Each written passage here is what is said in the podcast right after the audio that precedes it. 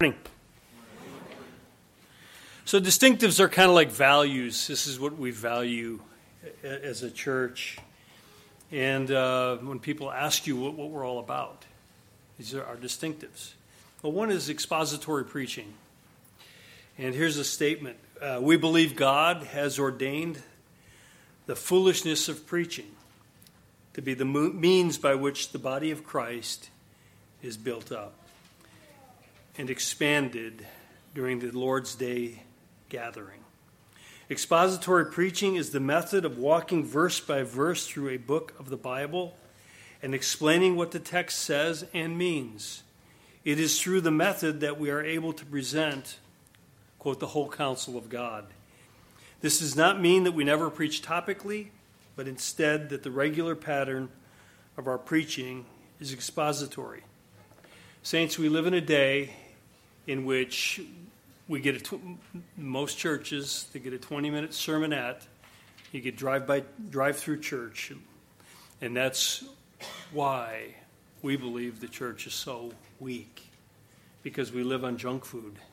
And if you live on junk food and you don't get regular uh, nourishing foods specifically the word of god you're going to get sick as a body Mark Dever, who is the head of Nine Marks, the organization, and also the, the head of, or a, an elder, pastor in Capital Baptist Church in D.C., he makes a statement, and he says, in most, no, I shouldn't say that, in most, in some. Here's the sermon. The sermon must be good enough it must be relative, relevant enough. It must be entertaining and engaging enough, and certainly short enough. And I think, you know, if we could just be clever enough, if we could just be funny enough, and if we could just use the right multimedia in our presentation, who needs the Holy Spirit? And yet we know that the Word of God is powerful. It's sharper than any two edged sword. And it speaks for itself.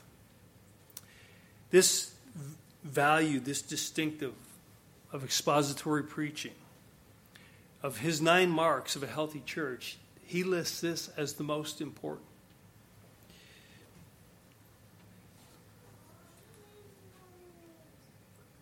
The priority here as we gather together on the Lord's Day is the Word of God. We believe that the Word of God is not only inspired, but it's inerrant in its original languages, their language, that it's authoritative, that it's inerrant, that it's sufficient, and that it speaks to all generations. We live by the saying, by the scripture, that man does not live by bread alone, but by every word that proceeds from the mouth of God. The Word of God takes center place. It must be central. And Paul declared that in Acts 20 27. He said, I have not shunned to declare unto you the whole counsel of God. You know, when we began, when we planted this church, we teach, we taught topically. I taught topically. And about six or seven years ago, we switched. We became convicted by the scriptures that we needed to preach expositorily. We, we would begin with a book and work our way through it and teach all of it. And I think topical teaching, though we do that from time to time, I'm, I'm doing a, a very short topical teaching right now. And it's important to do that from time to time but we miss so much of the scripture. And we, as, as a pastor, as an elder, you can avoid a lot of the sensitive things that need to be instructed, that the church needs for instruction. So, expository preaching, it's not a verbal commentary on the passage, though that is certainly part of it. It's really the focus is it's taking and making the subject of the text the subject of the sermon. That doesn't mean that you can't take different pieces of it and apply it to life. We certainly do that. Context matters. Context matters.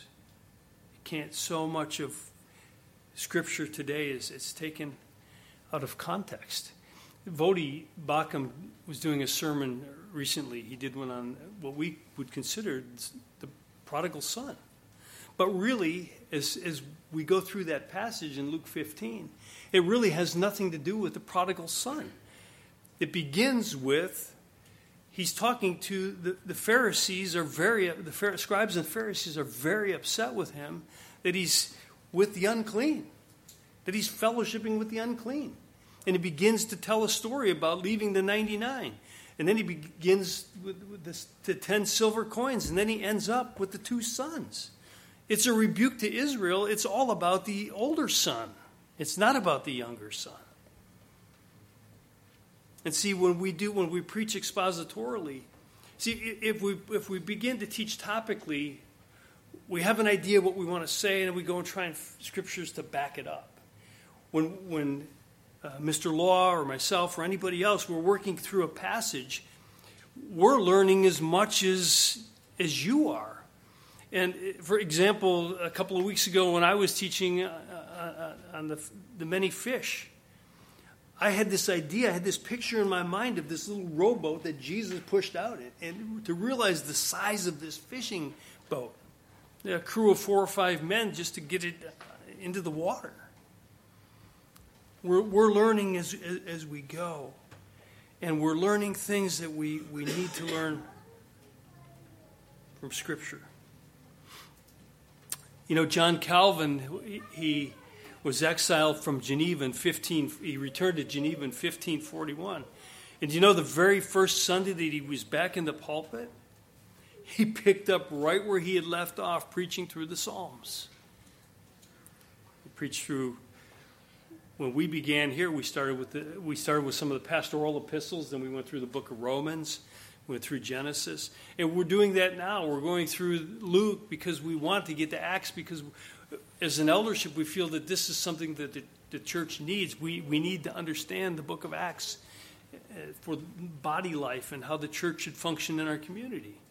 We went through Genesis because we need to understand foundations and, and that how God created all things. And then lastly, we believe that Scripture, expository preaching, that Scripture is sufficient, that God has given us everything we need for life and godliness, and that faith it, it's sufficient for salvation, that faith comes by hearing and hearing by the Word of God.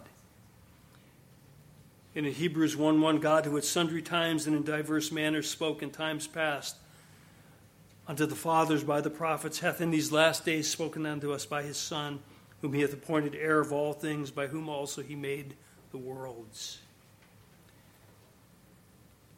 As a congregation, it's our responsibility to not only to hear the word of God as it's declared unto us, but to submit to it and to let it be the rule of our lives. That saints, is what makes a strong church. That's why we're committed to expository preaching, verse by verse, declaring all of it. Amen.